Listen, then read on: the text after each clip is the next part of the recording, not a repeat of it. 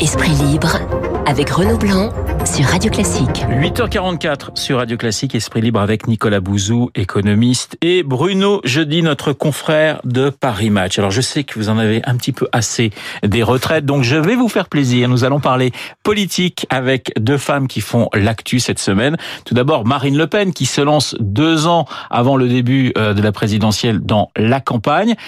Bruno, est-ce que vous êtes surpris, j'allais dire, par euh, euh, cette déclaration de Marine Le Pen, donc ça y est, qui est candidate en 2022. Il n'y avait pas un énorme suspense, mais, là, elle part vraiment très, très, très tôt. il n'y avait pas un énorme suspense, c'est certain, mais je suis quand même surpris parce que euh, euh, approximativement, on doit, être à, on doit être à 815 jours ou 820 jours de la prochaine présidentielle. Donc, euh, est-ce que Marine Le Pen a besoin d'autant de temps pour s'assurer une crédibilité qu'elle n'a pas eue lors de la dernière campagne présidentielle Il lui faudra peut-être beaucoup de temps, à la fois pour construire cette crédibilité qui lui manque et, et on l'a vu à travers euh, le débat sur les retraites. Euh, ces explications de retour à 60 ans sont sans fondement, c'est pas documenté, on ne sait pas, elle est incapable d'avoir une explication claire. Donc, tout ça pour dire que la crédibilité sera au cœur de cette campagne pour elle, s'agissant de, d'autant plus que on reste sur le débat d'entre-deux tours. Et même si elle a surmonté euh, euh, cette épreuve qui l'a, euh, j'allais dire, affaibli, y compris auprès de ses plus proches, c'est-à-dire que c'est est-ce que Marine Le Pen, elle a le niveau? C'est quand même la question qui se pose. Donc le fait, c'est plutôt bien joué de sa part de partir de loin, parce que c'est pas seulement une crédibilité, mais c'est aussi avec qui elle gouvernerait. On n'a pas l'idée des gens qui pourraient gouverner autour d'elle. Il y a, il y a demandé à dans la rue, là, euh, il y a un ou deux personnages qui sortent du Front National. Donc, euh, elle a vraiment, faut qu'elle se trouve une équipe. Elle a dit qu'elle donnerait les noms de ses ministres avant.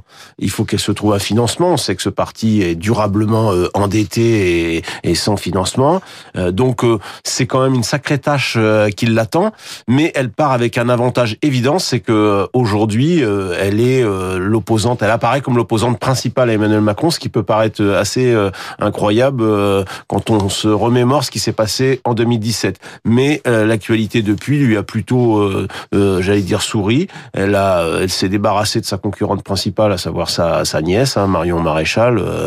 qui avait dit assez vite qu'elle ne serait pas candidate en 2022. Bon, cela étant, on peut changer d'avis en politique. Ouais, je vais vous dire, question de crédibilité, Marion Maréchal, elle est encore plus loin que, que Marine Le Pen. Donc, il faut passer par la case étude, sera sans doute pas mal pour elle. Mais ce n'est plus, ce n'est plus la question. Donc, oui, pour Marine Le Pen, le challenge, c'est la crédibilité. Et euh, même si elle nous dit qu'elle a une équipe de hauts fonctionnaires qui travaillent autour d'elle, bah franchement, euh, on a du mal à, imaginer euh, ce qu'ils y font parce que ce qu'elle produit est très faible. Nicolas, surpris ou pas par cette candidature soudaine, enfin soudaine, très tôt, très tôt dans le calendrier elle a euh, un atout euh, extraordinaire, c'est qu'elle est très populaire et que ses idées sont très populaires et que ses idées d'ailleurs sont très populaires non pas seulement en France mais dans l'ensemble des pays développés. Hein. Elle est vraiment euh, dans le sens dans le sens du vent.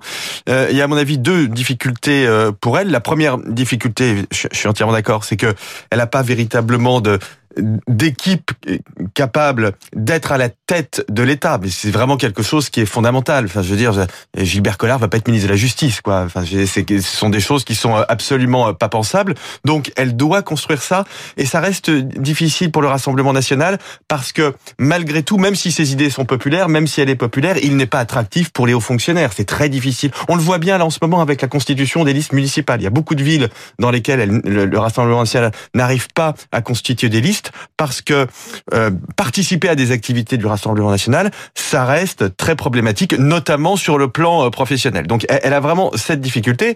Alors la deuxième difficulté, c'est que on le voit dans tous les pays qui nous environnent et on l'a bien vu euh, en, en 2017, on est sur des sables politiques extrêmement mouvants. C'est-à-dire que la configuration classique aujourd'hui dans les pays développés, c'est, je schématise un peu, mais c'est un candidat venu de nulle part, 6 à 12 mois avant l'élection présidentielle. Donc cette idée selon laquelle on aurait un deuxième tour Emmanuel Macron, Marine Le Pen, me semble d'une naïveté absolument confondante. On peut parfaitement imaginer d'avoir un deuxième tour avec ni Emmanuel Macron ni Marine Le Pen. Je dis, c'est vraiment la configuration classique aujourd'hui dans les pays développés. Emmanuel Macron émerge deux ans avant la présidentielle. Ouais. Il n'y est pas Et encore. encore, et encore, et encore, encore, et et encore, et encore. encore. Avant que ça devienne, euh, Et encore. avant que ça, avant même que sa candidature devienne une évidence, euh, on, on en est, euh, voilà. Donc aujourd'hui, le scénario écrit, je suis d'accord avec euh, avec Nicolas, le scénario écrit d'avance que on n'échapperait pas au match euh, Le Pen Macron.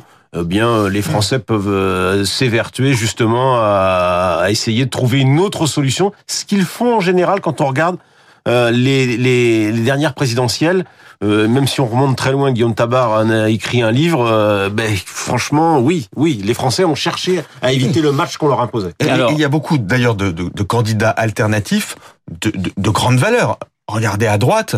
Pour, pour, pour me limiter à ça, Valérie Pécresse, Xavier Bertrand, François Barouin, vous avez là trois personnalités parfaitement capables d'être président de la République. Donc vous voyez que bon, Alors justement, si ce match Macron-Le Pen, pour vous, pourrait ne pas avoir lieu, est-ce que on peut imaginer une certaine Ségolène Royal au deuxième tour de la présidentielle de 2022 Parce que elle aussi, elle est dans les starting blocks. Là, ça y est, elle est en route pour 2022. Elle le souhaite. Elle, elle ne le cache prat- pratiquement plus, Bruno.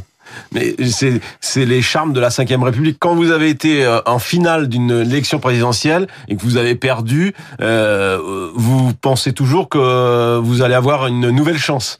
Alors Ségolène Royal qui Alors, ça, euh, ça- ça a été vrai, cela étant pour Mitterrand, Ah oui, ça a été mais- vrai pour Chirac. hein. c'est- un grand, euh, c'est- un grand classique de notre République, euh, notre cinquième République. Donc oui, euh, Ségolène Royal, elle y pense au fond depuis qu'elle a perdu. D'ailleurs, elle avait, euh, il y a eu cette image où elle, elle donnait, elle donnait rendez-vous pour de prochains, euh, de prochains succès euh, lorsqu'elle, le soir de sa défaite euh, en 2007.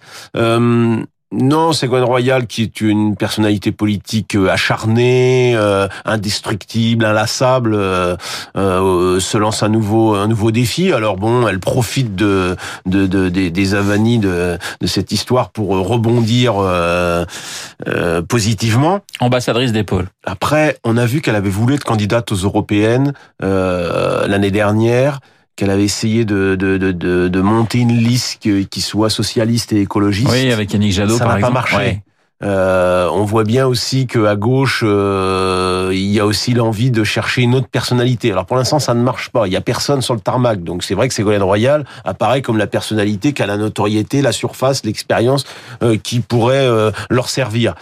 Mais je suis pas certain que euh, même s'ils sont plus très nombreux, euh, ceux qui restent aient envie de, de Ségolène Royal. On verra. Ça c'est c'est est-ce que Ségolène Royal a la force et c'est pas beaucoup de, de monde, c'est pas beaucoup de division Ségolène Royal aujourd'hui.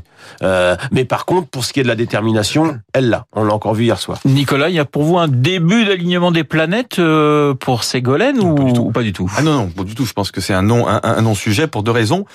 Première raison très très profonde, c'est que je ne crois pas du tout qu'un qu'un candidat de gauche puisse être élu. Alors là, pour le coup, même dans deux ans, on est dans un pays qui est euh, fondamentalement un pays euh, de droite, et donc je pense que le prochain, alors je mets Emmanuel Macron à droite, bien évidemment.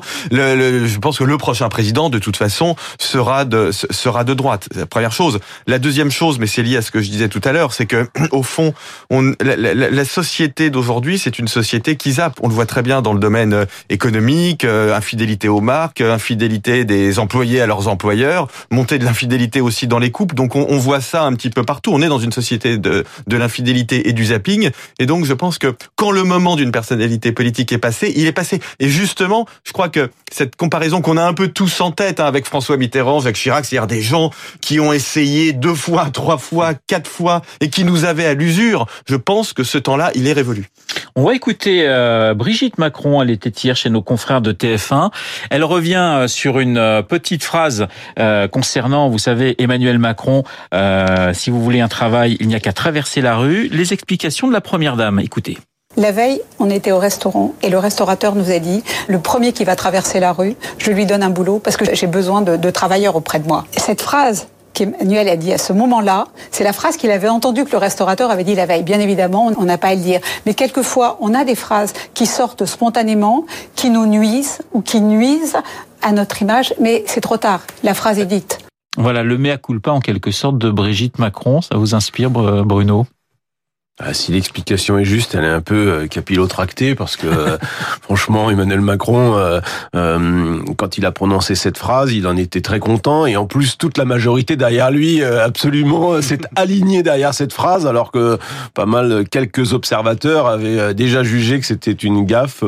Oui, oui, bon, ça renvoie à une époque, une époque ancienne. C'est par ailleurs, le, le, ce, reportage a permis de, de voir d'autres aspects de Brigitte Macron, notamment son rôle, sa dimension d'enseignement. Là, je trouve ça assez intéressant comme euh, c'est assez nouveau pour une première dame. Ce qu'elle est en train de faire en, en, en banlieue à Clichy-sous-Bois. Emmanuel Macron qui doit s'exprimer, hein, il l'a dit justement devant la presse euh, mercredi. Hein, il va s'exprimer sur la réforme des retraites. Nicolas, qu'est-ce qu'il peut dire qu'il n'a pas encore dit finalement sur, cette question Ou est-ce qu'il le dit? Parce qu'il veut faire de la pédagogie, ce qui prouve que le Premier ministre et les ministres ne, ne réussissent pas à faire cette pédagogie Ah mais ça c'est sûr, ouais. mais, mais, non, mais ça c'est certain. De toute façon, enfin je vais pas revenir là-dessus, on l'a dit dix fois, mais cette réforme, qui est une réforme très difficile à faire, toutes les réformes des retraites sont très difficiles, mais la pédagogie a été absolument catastrophique parce que au fond, personne n'a voulu comprendre ou n'a fait l'effort de comprendre dans la majorité ce que c'était qu'un système de retraite à points et quelle était l'idée euh, originelle du, du, président de la République. Donc peu à peu,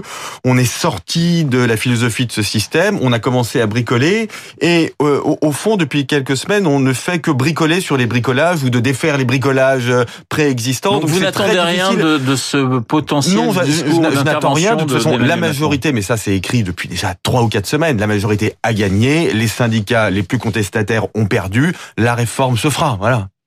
Et elle coûtera très cher, j'en ai peur. Et elle coûtera très cher. Un mot, Bruno? L'addition sera, l'addition oui. sera salée. Nicolas, Nicolas a raison. L'addition sera salée. Et moi, je continue à penser que cette étatisation du oui, système est quand même. Euh, on s'interroge. Mais ça, c'est assumé, à mon avis. Ah oui, totalement. Ah oui, c'est assumé. Voilà. Mais c'est d'une dimension qui n'a pas été assez peut-être débattue. Mais, mais ce qui n'est pas le cas du coup qui lui, sans doute, il faudra qu'il ah bah, le défende quand même. Ah oui. Eh bien, on va continuer à s'interroger dans les jours, les semaines qui viennent. Esprit libre avec Nicolas Bouzou et Bruno Jeudi sur l'antenne de Radio Classique. Vous pourrez réécouter, eh bien, Bruno et Nicolas euh, sur en podcast, bien sûr, sur le site de Radio Classique. Euh, Esprit libre est l'une des émissions les plus écoutées par nos auditeurs. Il est 8h56 sur Radio Classique. Dans un instant, l'essentiel de l'actualité, suivi de Franck Ferrand. À tout de suite.